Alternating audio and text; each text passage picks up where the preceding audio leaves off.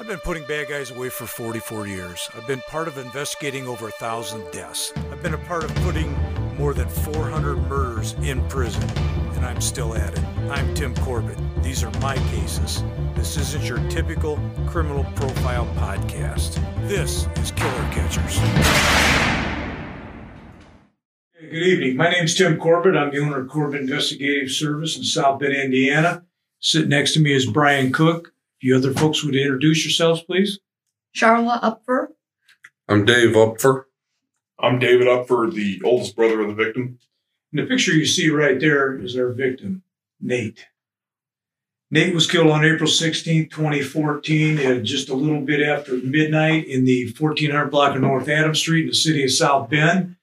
Uh, he was a victim of a robbery. Two people involved in that were uh, Jermaine Munn, named BD, and a guy named Shane Williams. It's pretty much all you're going to hear about uh, their names from me. This this podcast is the focus on the victim and the victim's family. Um, this was a tough case to work. I, I will tell you when we first got there, and for a period of time after that, we had nothing. We had very minimal. You're going to hear about informants. You're going to hear about the investigation. And mainly tonight, you're going to be hearing a lot from the family. Take a look at that picture. That was an innocent victim, innocent victim. And that's what this is about. Okay. Uh, Brian, he's been with me several times on these. Um, I can't seem to get rid of him. He just keeps coming back because uh, he's got nothing else to do on a Wednesday night. But Brian was with me for 11 years over at Homicide. And, you know, he always says, I work for you. And nobody ever worked for me. They worked with me. And that's what this thing's about. I've talked about it several times. It's all about teamwork. It's all about everybody in cooperation, working together. Egos are checked at the door. No policeman hall of fame. Nobody's getting trophies. Nobody's getting extra money unless you get overtime. And that's what those guys got. I didn't, but it doesn't make any difference. Uh, we got these two idiots. They're in prison. And uh, once again, I hope they're miserable. So, Cookie, why don't you kind of take us back to that day on April 16, 2014, in 1400 block of Adams Street? Uh, like you said, we called a little bit after midnight um, of a, a, deceased young man, uh, Nathan Nate, um, had been shot, and just nothing. Uh, streets were quiet. We get there, and uh, just at that time, uh, not a whole bunch to go on. Uh, the text came out, and we processed everything. They processed everything, and as they do, collected everything, and then we started knocking on doors and uh, going from there. Well, there wasn't much of a scene. Um, there, uh, Nate was there, obviously, his bike, and that was pretty much it. So obviously, uh, you have to go through all the process of, um, you know, photographing, videotaping, and triangulation on, um, you know, doing the diagrams and mapping everything out. Uh, normally, I have somebody here from uh, the tech world, but he is stuck in traffic on 80 up in Chicago. And he's not a very good driver when he's not stuck in traffic. So um, I don't even want him on the phone talking. It wouldn't be safe for anybody in the continental United States. So the, the information we were able to gather from the evidence there was minimal. At that time, we thought that with the way his pockets were, that uh, perhaps there might have been uh, some touch DNA on that. We processed for all that. But during all this, we had to find out who he was and how to get in contact with family. Uh, that was that was a little bit of a strenuous process, and I'm going to go back to that time when you guys were contacted, Mom. And why don't you tell us about that? Well, I just kind of want to, you know, start us out as the day progressed. You know, I woke up. Um, it was a day. It felt like any other day. I woke up, proceeded to get ready for work. Um, and just before I get ready for work, I usually um, go wake Nathan up for school. Well, on the way up there, I noticed my keys weren't hanging on the hook. And I thought that was odd. So I called Dave.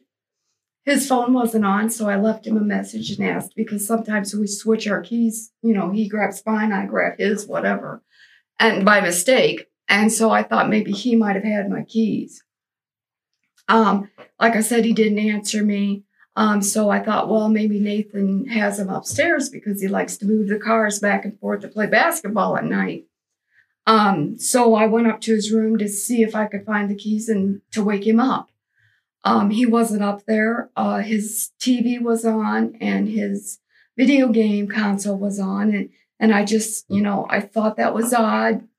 I didn't, you know, want to, you know, think anything negative at that point.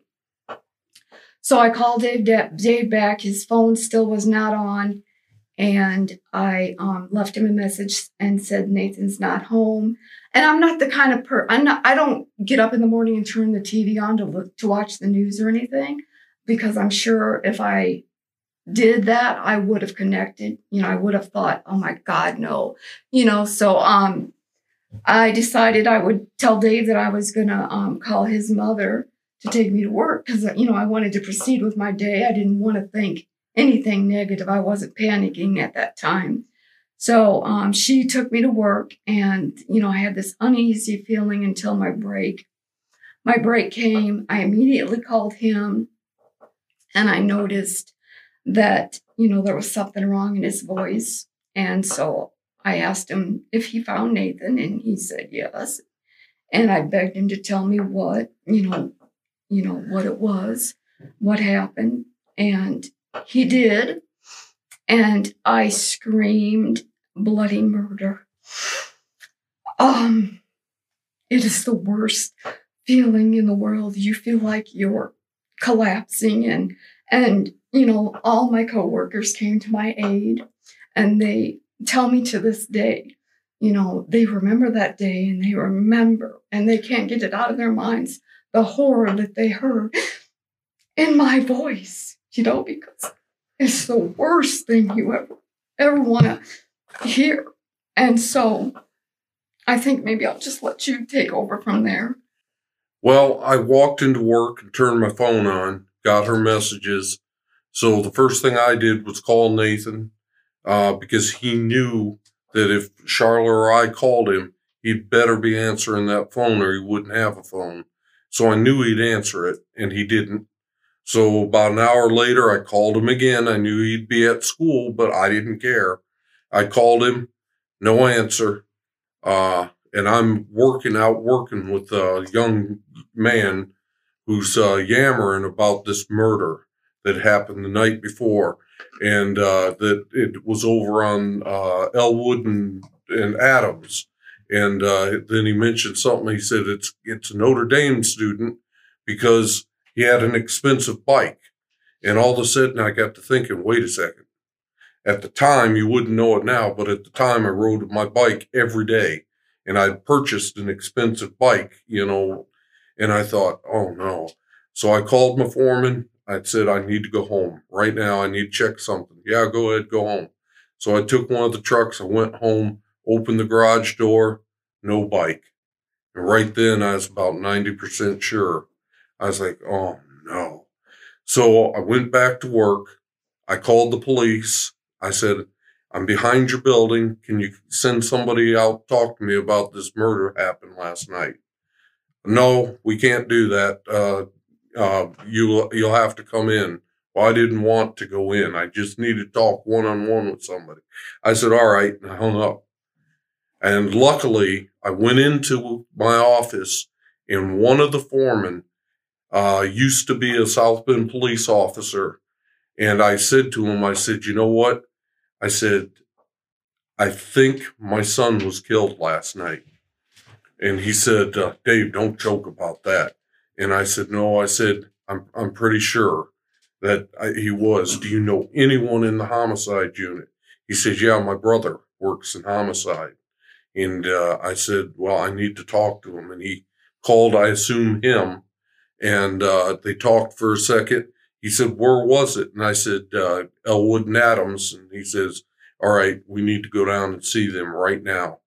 So he put me in the truck. We went down and, uh, you know, we talked back and forth and he's like, you know, it might not be him. And I was like, man, I hope not. I don't know. It just, everything's lining up. It's bad. And that, that's when I met you and, uh, your guys and, uh, they showed me Charlotte's keys and I identified him. Yeah, that's my wife's keys. And then they showed me a picture of him and I said, yeah, that's my son. And uh, you told me, you said, uh, well, what I need you to do is go get your wife and meet me back here. We'll go in the conference room and talk about it. So I, I had already told you I needed to tell her, tell her. So, uh, not knowing anything about homicide, I'd much rather you told her, but I, I took off. I went down there and I knew it was getting close to her break. So I'm going down Portage probably 80 miles an hour in my truck trying to get to her work because I didn't want to tell her over the phone. And sure enough, between the two cemeteries, the phone goes off. It's her. I answer it. Where is he? I'm like, well, uh, you know what? I'm, I'm, I'm on my way out to see you. I'll, I'll be out there in a few. Said, no, where is he? And I had to tell her, you know, he'd been shot and killed. And of course, like she said, it's the worst scream I'd ever heard, blood curdling.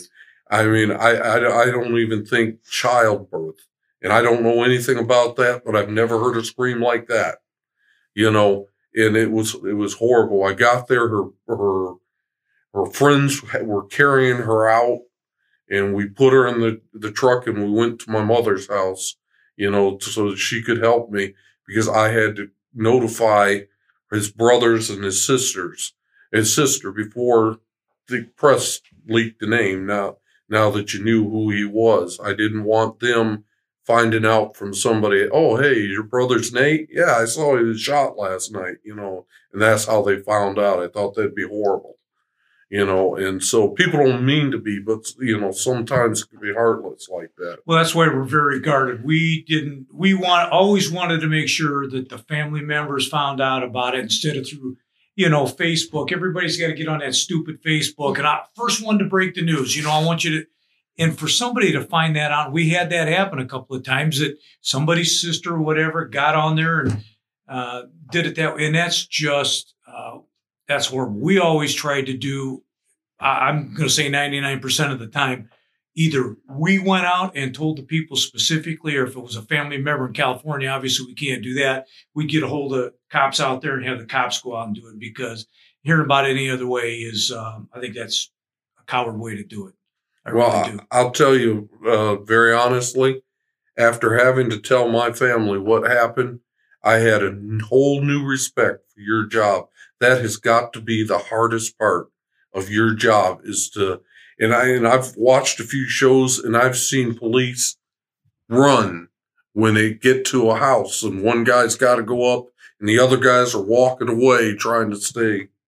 I can't tell you how many of those messages I've delivered. There's no easy way to do it. You just you have to do it. But you see this ugly face at three o'clock in the morning in South Bend, Indiana, this area. People know me, and they know I'm there for one or two reasons: to tell you somebody in your family is dead, or somebody in your family is a suspect. And it's it's never good. It's never easy, but it has to be done. Mhm. And uh, that that's absolutely one of the worst parts of the job. So, w- what happened from that point? Well, at that point, we brought Charla in once we got her composed. We brought her in and we sat down uh, with uh, the prosecutor, the detectives working on it, and uh, Charla and I, and uh, we started talking. You and you were very frank and honest. You said, "Look, we got this from a shot spotter. We have no clues. We have no idea. He, he will do the best we can, but we have no clue what happened." And uh, I had brought his phone with him. I don't know why, but I brought it, turned it in to you, and uh, and and then you guys took it from there. I mean, I I called you, you know, once. Uh, I started out with two three times a week, but through the entire investigation, which ended up being about two three months, from not knowing anything till guys arrested, uh, I called you about once a week. You know, what do you know? What can you tell me? Where are we at? So I, I knew, and this is the hardest part for us, is I knew that the kids, most of them knew what had happened and who had done it. And I couldn't get one of them to tell me who, who did this. Let, us Why don't you say instead of saying the kids, why don't you say his friends? I'm sorry. Yes. Because you know, the, the, you, not you, our when you refer to the kids, we were all the rest of us were all in the dark. Yeah. I'm, I'm not my kids. I'm I'm talking about his friends. They all because they all talk on Facebook and they all talk and they knew. But see, those aren't friends. Those are Yeah. acquaintances. A real friend steps up and goes, you know what? Here's what happened. And I don't care if anybody wants to call me a snitch. I don't care what they think. That was my friend. I have, I have an obligation. But most of these, most of these people, they're in, they're in cliques, they're in gangs, they're in whatever. And it's, you know, I got your back. You're my boy. You're my bro. You know, blah blah blah. Until you get, until something happens, then all of a sudden they're trying to kick your mama's door in. They're trying to get next to your girlfriend. They're taking whatever, whatever stuff you have because they're not friends, they're acquaintances, and you can do for me what I need done at that time. So you you've hit it exactly on the head. Yeah, Uh-huh. but there are, were, you know, several of his friends that were very devoted to him, and and we still are very close to Absolutely. this day. Yeah, that's not a that's Abs- not a sweeping absolutely. statement of everybody, Yeah. but it's a pretty strong general statement of a lot of people that don't have the courage to do the right thing. Right, right. Well, like like I said, I could tell the ones that would look me in the eye and tell me about Nathan, and then there were a couple of them that wouldn't look me in the eye. And There was one in particular. and uh, I, I don't want to name any names, No, but yeah, this you know we, we I I knew this young man knew what had happened and who had done it, and I knew he knew probably the day hours after it happened, and he would I I asked him several times and he would not tell me until I finally told him one day. I said, "Well, I got a call today. I'm headed down to Metro Homicide. They've got somebody in custody." and he named a name, and it was the guy you had in custody, and that you know I, that's Look, look, nobody's looking for you to be a hero. How about send anonymous letter? How about calling Crime Stoppers and say, I don't want to get involved. I don't want any Yeah. money. This is who did it. Have the guts to do the right thing. I well, asked him. sitting at home drinking your cappuccinos and you know He- talking tough. He, and- he wasn't he wasn't drinking a cappuccino. I remember very vividly a night where we uh, there were some people that come over the house and there was this vigil in the front yard. There's quite a few people there, and he told me that night uh, in the driveway that he said he knew he had a pretty good idea who had done it, and I begged him and begged him to go down and talk to you to the to the cops, and he wouldn't. I said, I said I'll drive you. So I'll take the day off work tomorrow. I said we'll, we'll go whenever you want to go. I said I'll drive you. So if you want to go at nine o'clock at night when nobody can see you, we'll go at nine o'clock at night. You want to go at three in the morning, we'll go at three in the morning. He would not do it. well, that's And because he would not do it. I said, I said, you know, I, I said, you can't even call yourself a friend because you know this is somebody that you've you've you know played baseball with for years. We've known you for a long time. I mean, I knew you when I was little, Yeah. and you would you just wouldn't do it. well, so, there's you- so, so, much. you- so I told him, I said, you know, so either you're involved with it, and he got mad at that point. I said, so either you're involved or you're involved with this guy. But you know what? A lot of these people, they're the same ones that are going to go out and do a march. Let's all get together. And stop the violence. Stop the violence. Stop talking. All you're while you're burning up calories marching, we're burning up. We're burning up hours putting cases together. Marching doesn't do squat. It makes you feel good, and you talk about stop the violence. What are you doing to stop the violence? You're marching. Big deal. It's like kissing through a screen door. Give us information. Tell us who's doing what. Tell us about the gang members. Tell us about who's doing the shootings. You know, I, I see it, uh, you know, in South Bend, 133 shootings last year, 42, 43 homicides. And what do I see? Two things you need to tell your kids. You love them and no. How about you're under arrest? You're doing crimes. You're under arrest. I don't need any Dr. Phil telling me what I need to tell my kids. I need people going out and stopping these shootings. That's what needs to happen. And stop talking. Stop beating around the bush. I keep hearing about this tough talk. We need to have an honest talk. You're not ready for the honest talk because you don't want to hear the truth. You want to hear the spin. You want to hear all this stuff. You know, I just seen the other night, uh, yesterday. Uh, uh, well, I'm not even going to get in that because I'm going to get more and more animated. But the one thing you need to understand: this Shane Williams that I told you about, Shane Williams and Nate were were acquaintances. They weren't friends. They weren't buddies. They were acquaintances. Look, Nate Nate smoked a little dope. A lot of kids do. I get it. Is he supposed to? No. Is it wrong? Yes. But that's what happened. Shane Williams, his buddy, you're my bro. I got your back. We're all for one. Blah blah blah. I'd like I'd like to buy an eighth, an eighth of an ounce of marijuana. Now, look, Nate was not a drug dealer. Nate was not some uh, cartel dude. Nate wasn't a big baller. Nate had a guy that he liked. I smoke, you smoke, you got a little, you'll sell it to me. I got a little, I'll sell it to you. That's what they did. High school stuff. That's what they did. So an eighth of an ounce of marijuana, people going, oh, marijuana is not harmful. You know, there's states. You can say that all you want. I've had about eight homicides because of just marijuana because of just Facebook, where somebody gets on there and they're spreading out, you know, 15, $20 bills and they're acting like they're a big baller. And then somebody's kicking in their door and killing them, or they're robbing them, or doing something stupid, or even worse yet, they're shooting me, the drug dealer. You miss and you hit somebody else. Nate was not a drug dealer. Nate was trying to help a friend out. Shane Williams says, all I got is a hundred dollar bill. Now he knows he's going to buy an eighth of an ounce of dope. So he's telling Nate, bring some change. So now I know um, there's going to be a little bit of dope and there's going to be some money there. So what does he do?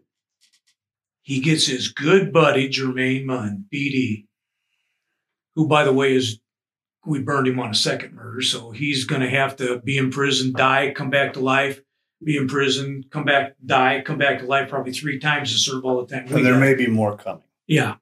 Not soon enough. So anyway, um, he elicits um, Jermaine Munn, and the plan is Nate is going to meet up with Shane Williams at this designated location of 1400 block of Adams Street. Nate's just doing him a favor. He's not making any money off this. It's a tiny bit of marijuana. So Nate shows up and just happened to be walking down the street. This guy jumps out and goes, This is a robbery. Completely planned by Shane and Jermaine. Nate looks at Shane and says, Really? You're going to do me like this? Jermaine Munn, who has now pulled a nine millimeter on him, said, He knows your name? Bang, and shot him right in the face. It was not a shot to scare him. It was not a shot to to make him run. It was a shot to kill him. Execution. That's exactly what it was. That's a perfect word. It was execution. He didn't have a chance. He didn't have an opportunity, but his good bro, Shane, set him up. And then what did Shane do? And what did Jermaine Munn do? Did they call for an ambulance? No. Did they try and perform any life saving measures? No. Did they do anything to help him? Yeah, they did. They wanted to eliminate anything he had in his pockets for fear that perhaps the extra weight of any money or potential narcotics would uh, would impede his flow of life. So they robbed him as he's down. Take off running like cowards that they are. Ran to a house with about two blocks away or so. Mm-hmm. And Munn is laughing about it. Munn laughed about it. He thought that was cool. He, he killed somebody. He killed an unarmed man that all he would have had to do with Nate, and I don't think Nate was any big brawler. He wasn't a big fighter. He wasn't a big tough guy. All he had to do to say to Nate is, I'm taking all your shit, and if you tell anybody, I'm going to kick your ass every single day I see you. Every single day. Nate wouldn't have said squat, said squat. He'd have talked that up to experience. He'd have went on about his thing, and he'd be alive today. You're exactly right. That's how he was. And I'll tell you something, when it all come out in the wash, and I've told people this several times, Jermaine Munn, being the idiot he is, shot the wrong man because the other guy ended up narking out Jermaine Munn. Shane Williams did. Well, Nate would have never said a word. He wasn't like that. He'd have been mad about it. He got robbed, but he mm-hmm. wouldn't have told us. He wouldn't have said nothing to anybody. Jermaine Munn shot the wrong guy. He should have shot Shane Williams if he wanted to save himself. Of course, he was involved in gang activity. He meaning BD Munn. Mhm. Uh, of course, in South Bend, they don't they don't have gangs. They have groups. That's what you know. And there's uh, you know, there's so- there's more time trying to cover up what's really going on with the with the shootings and the excuses and the behavior, and everybody has a seat at the table. So you let gangbangers come in and go, "Yep, defund the police. We don't want the police." Hell yeah, I wouldn't want the police either if I'm a gangbanger. Let's take more cops off the street. Hell yeah, that's what I'd want if I'm a bad guy. I don't want cops chasing me. Let's have a let's have a um, citizens review board about what the police do. Yeah, that's that's exactly what I want. People that don't know anything about what we do telling us how we should do it and how we should do it better and how we would do it wrong. I can't understand why you can't get cops to join police departments. It's it's it's a mystery to me. They're taking away your rights to do your job. What ought to happen for about one week, every cop in the United States goes, Hey, you know what? You want to defund us? You don't want cops? Let's, we're, we're just all going to sit down. Call Jermaine Munn to come to your house for your burglary. Call Shane Williams when your daughter's molested. Call all these gangbangers to come help you. I'm sure you'll appreciate that. You know, but then, you know, you got to have all these politicians yelling systemic racism and all these things, this rhetoric that is not true. It's, there's no basis for it, no proof. And all they're trying to do is divide the country. That's all they're trying to do is divide the country. And people aren't smart enough to see it. They just march to the beat. They just march to the beat. But back to, and this all, I know it sounds like I'm going off on a tangent. I am a little bit, but it all focuses back on what we're talking about. No job, well, there's jobs. You could be working. You don't have to be doing a lick, as they called it. Uh, you don't have to be uh, going out and doing robberies to people and burglaries and doing all these kinds of things. But now we're get we're getting back to Nate, and obviously, you know, there had to be an autopsy done. We knew what the cause of death was. We were confident of it, but again, as I say on almost every program, we have to prove it, and that's what we did.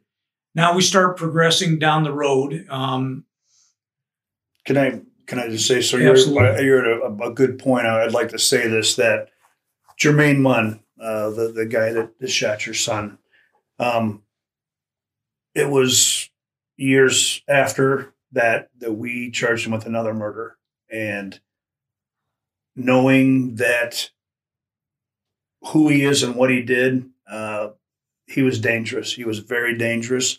Always had a gun, and was recruiting these other kids to go with him. Um, two lifetimes is not enough for him. Right. And he was 15, maybe Fif- 14 that's when correct. he first started Yes, this. He, he, he was 16 when he killed Nathan. yes. what were you doing at 16? Probably trying to keep him pawing at you, right?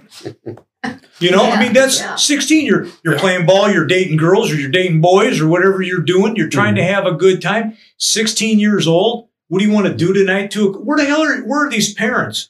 Two o'clock in the morning, midnight. You're out robbing people. That's what you're doing. And- And, and this- then then it's my fault. It's society's fault. Uh, no, you're stupid and you're lazy. That's what it boils down to. That's what this kid stupid and lazy. And who made him that way? Wasn't me. Wasn't the police. Maybe if you'd have checked your kid a little bit better, he wouldn't have had two people killed. He wouldn't have killed two people by the time he's 18 and walking around bragging about it. Man, you ain't you you ain't nothing. I you know I got I got two already. Oh yeah, great job. You're a hell of a man. How's prison? Hope you found somebody to fall in love with. Enjoy spooning. Hope so. Jermaine Munn, uh, like I said, was a dangerous, dangerous individual. Um, and he was, uh, we classify as a shooter. He would shoot anything at anything. Um, and a lot of the kids that, that knew but didn't talk, th- these guys had a, a, a gang at the time. And I can't remember. I think they were called the Hotheads. But th- they were feared they were very feared because they were out running and shooting. And if I could pass any message on to anybody who is listening to this this time, I've told people, I get it, you're scared. That's why people doesn't talk sometimes, but the way that we can make sure that you're safe is to put this person away and get him off the street. And that's exactly what we did. Since then, several members of this group he ran around with are in prison. Several of them are dead. Um, and the way that you fix that is by putting them away, locking them up. And that way we know he's not going to hurt anybody else. Well, one of the games that was running there was a thing group called Cash Out.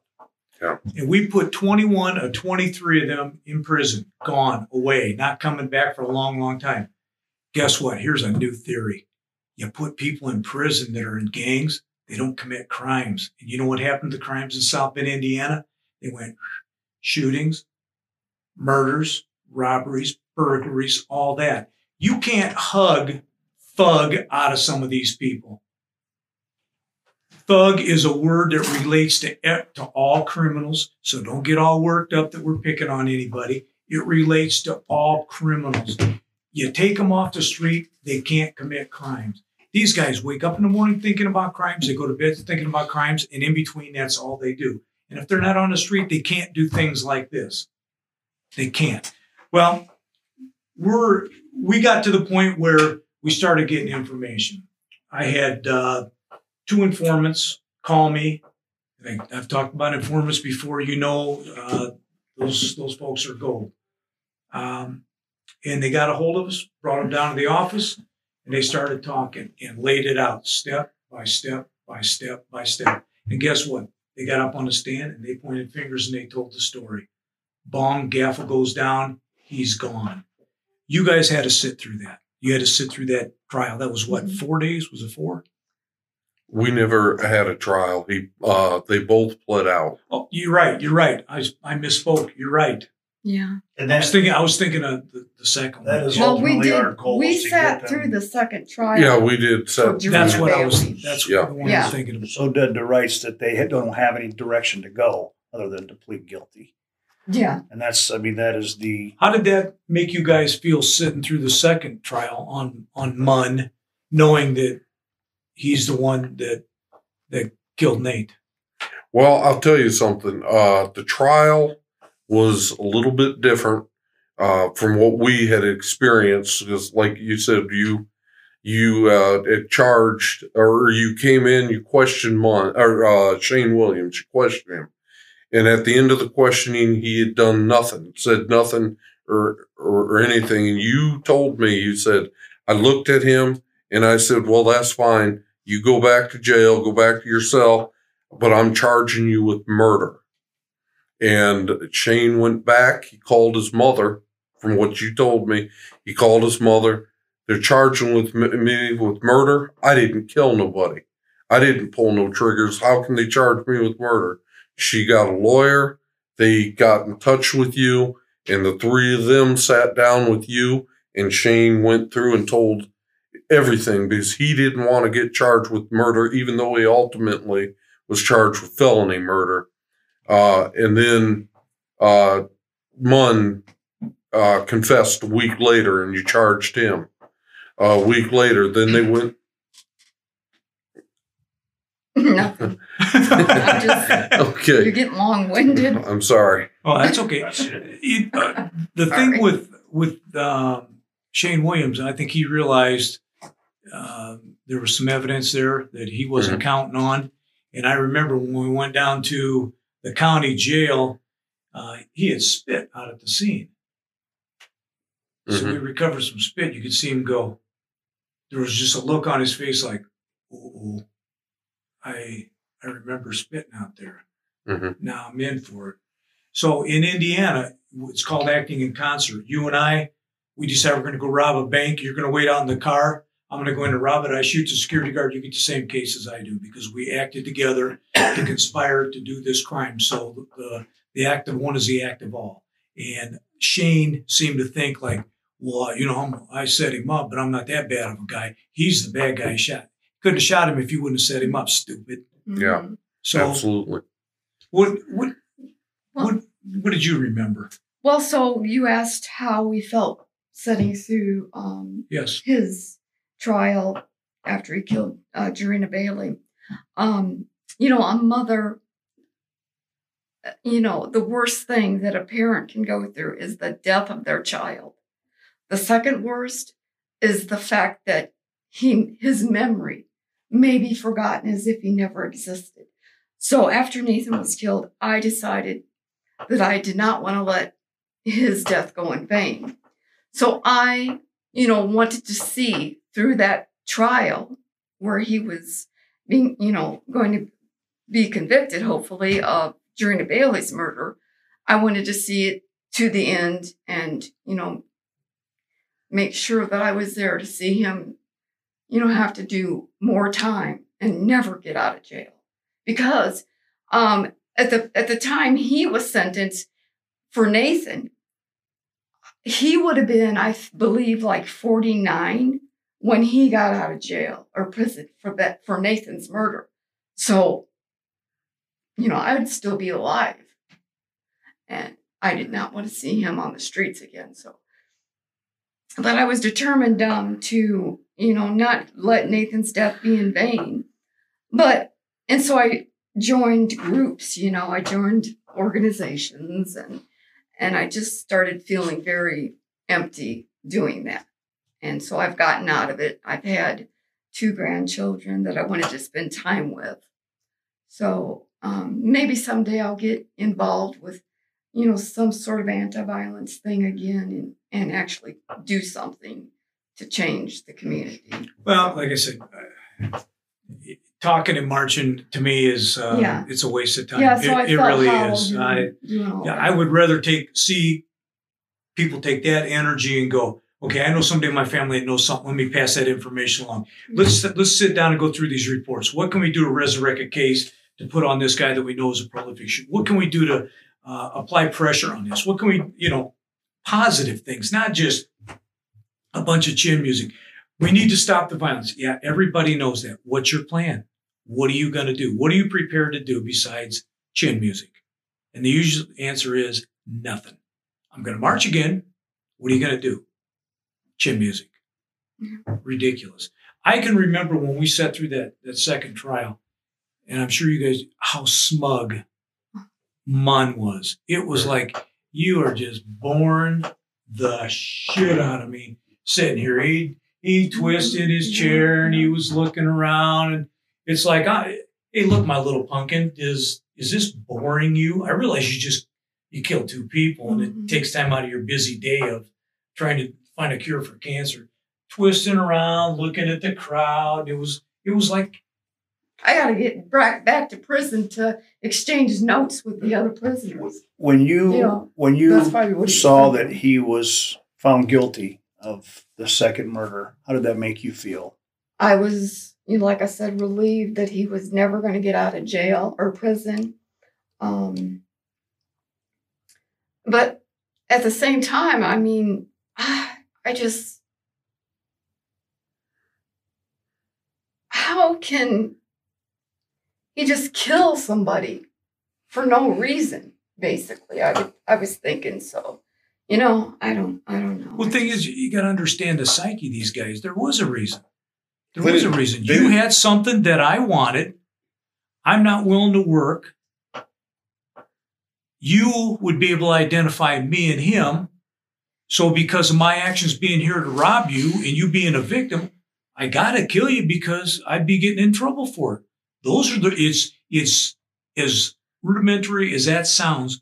Those are the Mhm. reasons. All I care about is me. I don't care about you. Yep, that's, That's how exactly I what it is. And the guy is a sociopath. He didn't care. He could, just like I said, we're, we're in court, he's just spinning around looking, you know, like how much longer we, you know, it's almost noon. It's, you know, I got to get something to eat and then I got to go back to my bunk. And everything was a freaking non caring. Well, and that's just it. He didn't care either. When he when he was going for a sentencing hearing and Judge Freeze asked him if he had anything to say, now I'd be begging for forgiveness. Have some mercy, give me another shot, you know, yada yada yada. He just stood up there in his little handcuffs and he just didn't say a word. And he just shrugged. No, I got nothing. Yeah, and I believe that Freeze asked him to turn around and apologize to us, And, he, he, would- he, wouldn't do it. it. He wouldn't do it. Well, what? his, his his his mother was there, I think, for the very first time. Yeah. And she she's had this like stone cold look on her face, like, well, this is just wasting my time. You know, I'm just watching my 16 year old son go to prison. You know, for you know, this is just I'll go back Well, at least it. he'll have a roof over his head, right? If that's what you want to call it. thought. But he just he just he did he didn't care. But you know what? When I gave my victim impact speech, I spent a, a good six weeks trying to prepare it. And I have a good friend who is a uh, police officer in another jurisdiction here in North Indi- Indiana. And that young, that man sat with me. I'd read him what I was thinking over the phone because I wanted him to tell me because I was so afraid the judge would see anger and not listen to what I had to say and I wanted to make the judge realize we needed all 65 years on this. And so we finally came up with what I had, and I gave the and I gave the speech and I never forget Judge Freeze turned to me and he said, I am so sorry for what your family went through. And at that moment, I realized I can turn this whole thing that Munn is doing to my advantage. And I said to Judge Freeze, thank you very much. I, I really appreciate it. But what our family would really like to hear is how much, how sorry Mr. Munn is for what he did. And Judge Freeze and the prosecutor turned to him and I saw, and he didn't say a word. And I saw his lawyer's head go like this. And I said, thank you. I heard exactly what I needed to. And I turned and I went and I sat We- down. we went to every court hearing that he was in. One of us did. And, you know, there was a couple different people that got sentenced for, you know, for various crimes, whatever. And they were all like, you know, I'm sorry, I'll never do it again. You know, and they were back a couple days later, whatever. But they were all, I mean, they'd all beg for forgiveness. I mean, this guy just had nothing. He didn't care. It was just no big deal to him. It, you know, he just like, he, he just, it's like one of those, one of those movies you see that you know isn't, that isn't real, but it's just, it's like it's playing out in front of you. He just did not care. He wouldn't even turn his face and face his mother. He wouldn't even apologize to his own mother. Why would he apologize? He didn't do anything wrong. It's your fault. It's your fault. You're the victim. You showed up. You had money. You made me do what I did. It's not my fault. It's society made me do this. Everybody made me do it except me. That's the problem with this freaking country right now. People are not made to to take their actions and and get them jammed on them. There's there's this watch the shiny object up here and let's forget about what he did. Let's make excuses, forget about it, what he did. You know, if I know you can't arrest your way out of everything, but if you this is South Bend, Indiana. People know who the shooters are. People know who the gangbangers are. People know who the armed rob- all that. As a matter of fact, I'd, I'd make this challenge to right now. Give me 10 people in a South Bend Police Department. Let me, let me pick them. And I don't want to hear about you cursed at somebody or you hurt somebody's feelings, your shoes don't match and all that other stupid stuff that doesn't mean anything. Give me 10 people. I'll guarantee you, I guarantee you in a year, crime would go like this because it wouldn't be two things you need to tell your kids. You love them and no. Stop blowing sunshine up the citizens' pant legs and telling them how great it is. You're lying to them. You're cheating on them. You're lying to them. They're getting shot at an alarming rate because of your inability or your lack of courage to do the right thing.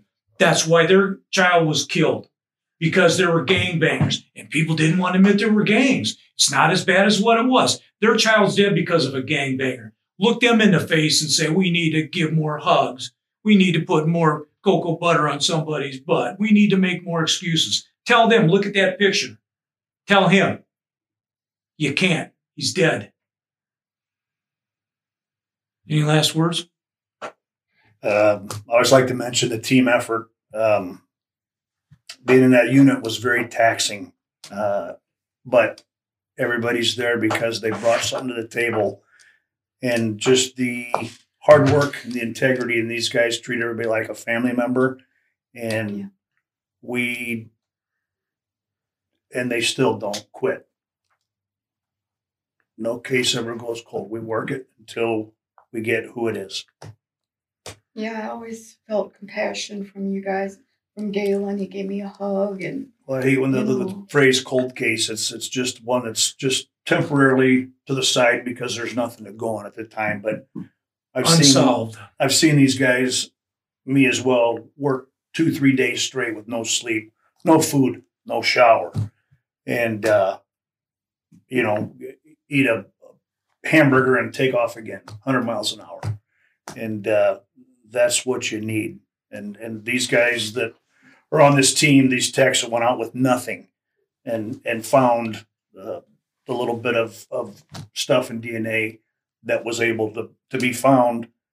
Uh, without people that do stuff like that, you don't have a team. And so, like Tim said at the beginning, uh, the team is who I want to give uh, credit to, not one certain person.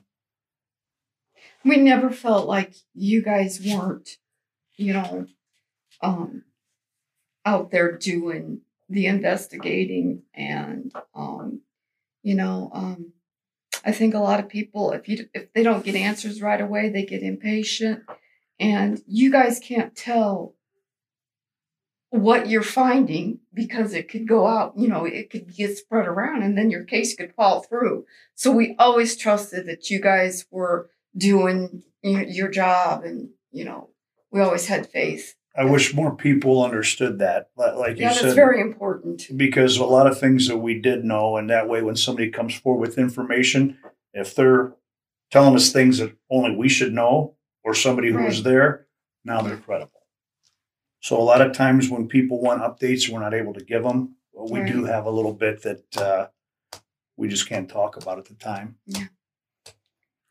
Um, Well- can I can I say something about Absolutely. about Nathan? Um, we're a family that likes to laugh, and Nathan did too. He liked to have a good time. He liked to make his friends laugh. Um, and one one in- incident, one time, um, we were at a Cubs game because Nathan was born and bred and bred a Cubs fan. So we were at Wrigley Field, and the seventh inning stretch was approaching, and Nathan said, Mom, I'll be right back. And we didn't know what he was doing, you know, and he came back after the seventh inning stretch.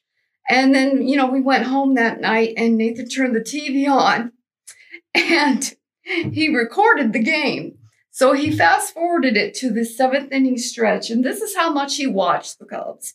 He knew where to stand to get on TV while the guy, whoever it was, was singing you know, take me out to the ball game. So we see his little head go, go from the corner of the building there, and he's on TV while the seventh inning stretch song was being played. That's how funny he was. And I, I just miss him. And so, I just uh, wanted to say, uh, and I've said this before, your unit sat us down on day one, told me and Charla, we got this off a shot spotter. We have no clues. Nobody knows nothing. Three months later, you had the two young men that committed that crime In- in jail. And uh, criminals. Yes. And I can't thank your unit enough for the work. That says it all right there. Three months later, you had them in jail from nothing to go on. And that Thank- to, thank to us, we can't thank you enough for that. So thank you very much. That's what we're supposed to do. You got anything? Uh, about summed it up for me. Okay. Well, you know, you've heard from the family. You see the devastation it caused. You see that picture of that young man right there. You've heard me talk um, in very direct terms about the criminals and criminal activity and the lies that are told to people, and they're lies. Um, that's that's my strong feeling about it. Um, anytime you have to investigate cases like this, um, they're they're always tough on you. It does take a toll, but you have to keep going. You can't quit. You have to push. You can't let one case stop you or define you. You, uh, I've said it before. It's a tough job. You got to be tough to do it. And today's world is probably even worse because everybody's an expert, and you know you don't know anything. I, I have to tell you, it was an honor and a privilege for 45 years to be a police officer. I enjoyed it. I enjoyed it, even even with the criticisms and all the other things go along with it. When you when you can have a family sit here like this, and again, the stuff isn't scripted. We don't tell them what to say. We don't ask. If they don't like the cops, say you don't like the cops. If you like the cops, I, I open it up. They can say whatever they want, good or bad, uh, against us. Um, to be able to look that family in the face and say we've arrested somebody, it never gives you closure. It gives you an answer. There's never closure to a death. There's a, there's an answer. There's an ending, but there's never a closure. Um, I'd like to thank all the vets currently serving overseas, serving here. I'd like to thank the vets that made this country free to be able to allow me to run my jaws the way I do. I'd like to thank all the first responders, policemen especially, in the aspect of I know how ugly the job is now uh, with all the criticism and everything. But you know what? Keep your head up. Don't let them beat you down. They're no better than you are. You're good. Know you're good. Know you're doing the right thing. Don't let some politician talk you into rolling over. You took an oath to that badge. You took an oath to what that means. You took an oath to every dead policeman who was killed in the line of duty, doing the right thing. Don't let a politician beat you into the ground. Fight back. The other thing is, uh, there's a local person here, Clifton French. He has uh, a paper that he's writing now. It's called Real News Michiana. It's a conservative paper. It tells the other side. You know what it, it tells the truth. It tells the whole story, not the portion that sounds cool. It tells the whole story. Real News Michiana. Go to it, watch it. Um, please watch us on uh, killercatchers.com. We're on, we switch uh, videos each Tuesday. New ones are coming up. If there's something, a case that maybe you know about around here you'd like us to do, contact me. Uh, I'm still doing homicide cases. You can get me at 574 229 8115. So I'm still working. Challenge is still out there. Give me 10 people my choice and get out of my way and see what happens. All legal, above board, and honest, but you'll see a difference and you won't be seeing this. And You won't be seeing calluses on your feet from marching. You'll be standing out at the courthouse going, How many years? Crime has dropped? Whew, what a new concept. Arrest people. Thank you.